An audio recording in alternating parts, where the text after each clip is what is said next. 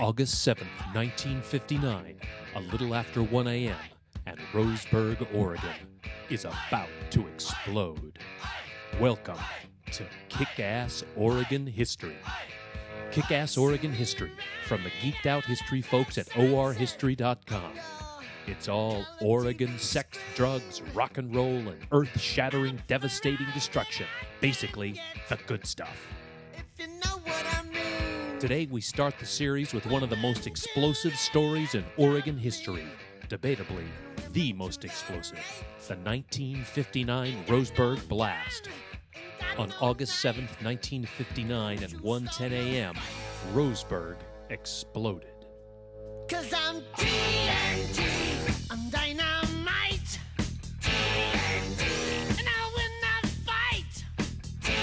When a great orange ball of fire transformed the heart of the business district into a page from Dante's Inferno, it was a story of stark terror, a story of almost impossible escape from death, a story of courage, some futile, but nonetheless heroic. A story of firemen and policemen who ordered others to flee the danger zone but remained themselves to stick with the job. Some died at their posts. The Oregonian, August 8th, 1959. Early in the morning on August 7th, the Roseburg Fire Department received a call that there was a small fire at the Gerretsen Building Supply Company, where, unfortunately, barrels of paint thinner were stored en masse. Some trash cans outside the building were reported to be on fire. A fire engine and crew quickly responded. However, parked just a few feet away from the burning building was a truck. A truck loaded with two tons of dynamite and four and a half tons of carprel, a trade name for a mixture of ammonium nitrate and diesel oil. Compare that with the 1995 bombing of the Alfred P. Murrah Federal Building in Oklahoma City, which used only three tons of ammonium nitrate and no dynamite. And you have a raging fire getting out of hand. A truck packed full of explosives just a few feet away, heat, flame. Well, here we go. The blast was so powerful that it lifted seven boxcars off of their tracks. Thirty city blocks had been damaged, with eight blocks being totally destroyed. The Coca Cola bottling plant and Central Junior High School were reduced to rubble, in addition to many other establishments. 350 other businesses were damaged. The blast left a 12 foot crater, 52 feet in diameter, in the concrete beneath the truck. Minor damage was reported in a one mile radius. Windows were broken up to nine miles away. Some who saw the mushroom cloud at an estimated height of 300 feet figured that it was an attack from the Soviet Union. Eyewitness and Roseburg City policeman Sam Gasso recounted that he no sooner stepped out of the car than I heard someone holler, Get the hell out of there! That dynamite is gonna blow! The next thing I know, I came to about a hundred feet away. The blast had hurled me and the police car against a wall. It looked like an A bomb. There was a towering ball of flame as high as I could see. The people of Roseburg fared as poorly as the buildings. Fred Siles was walking about three blocks away from Ground Zero when the load exploded. He was near an automobile agency and was blown through the windows and flew for about 50 feet into the facility. His son Jimmy was apparently also not lucky. An article the day after the blast noted that Jimmy was near death with a finger sized piece of steel in his head. There may have been some confusion around the Siles men, for another article from the next day identifies the injured as Fred, not Jimmy, in a Eugene hospital, recovering from having a three and a half inch steel bolt removed from the base of his skull. Nonetheless, this example demonstrates the force of the blast as well as the very real pain felt by the people in Roseburg. One Mrs. Tandy claimed that only a miracle saved her life. She reported that felled power lines surrounded her parked car and that they sparked for several minutes on the ground around her vehicle. Gerald Wallace, an insurance salesman from Eugene, was blown through his room and into the hotel's hallway by the blast. We can only guess if he insured himself against giant fucking explosions. Cause I'm TNT. I'm dynamite.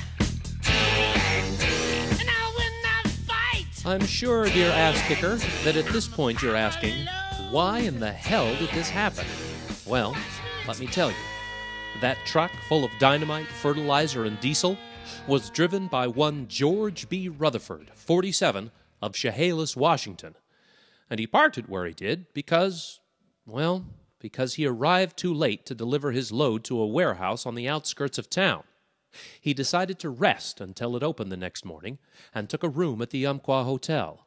He had apparently asked the watchman if it was fine to park the load next to the supply building, and the guard said sure. Rutherford, restless and not being able to sleep, got up and walked the three blocks from the hotel to the truck.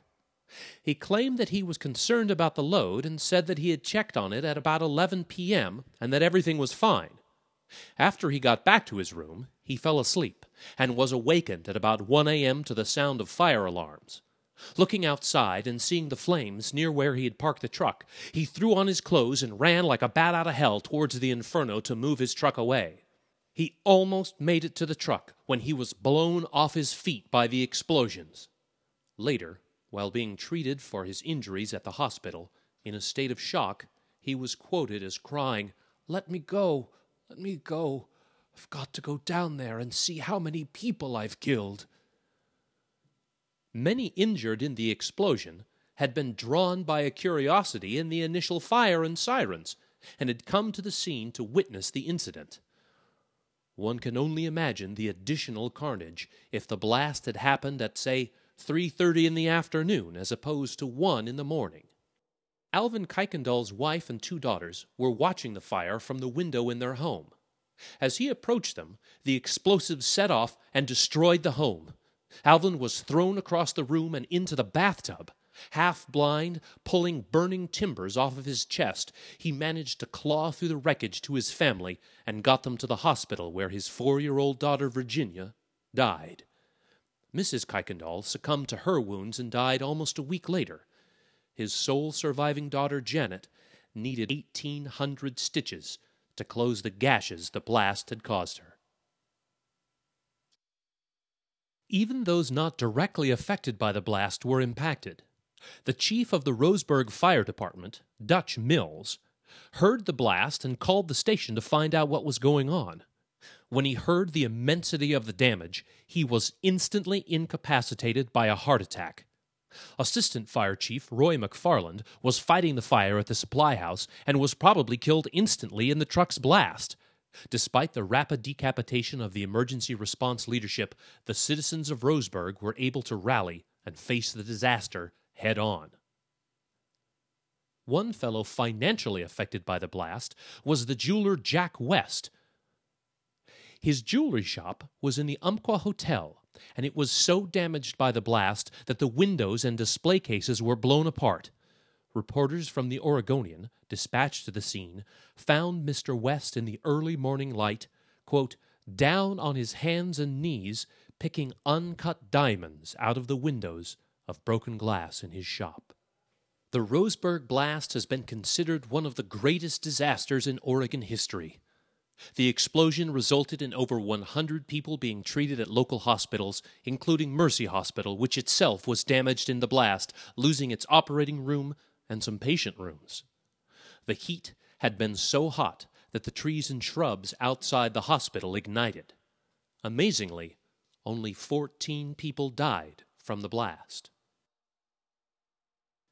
The blast became something of a case study for those interested in seeing how a 1950s small town American community would fare from a Soviet nuclear bomb or missile attack.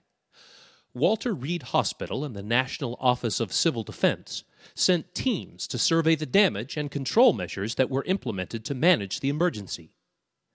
Half a dozen Oregon civil defense groups from municipalities across the state came to study the scene as well. The experts determined that the blast was quite similar to the effects of a medium sized bomb filled with conventional explosives. authorities determined that a detailed report of the incident would resemble, quote, a Bible for use by various agencies in case of enemy attack or other emergency. Truck driver George Rutherford eventually took much of the blame for the incident. He never did jail time, nor was he required to pay in lawsuits that were directed at him. Throughout his life, Rutherford rarely spoke of the event, but he did leave an intriguing and noteworthy anecdote about the incident with his family.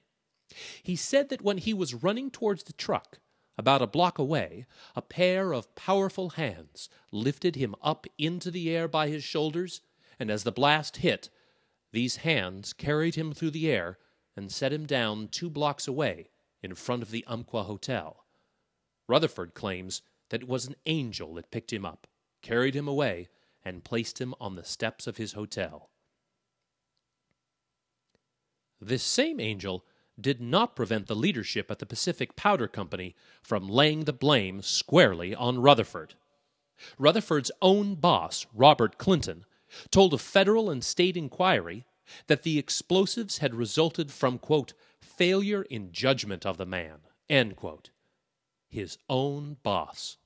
But one intriguing selection from an article of the disaster noted that there were rumors that the early morning fire was deliberately set.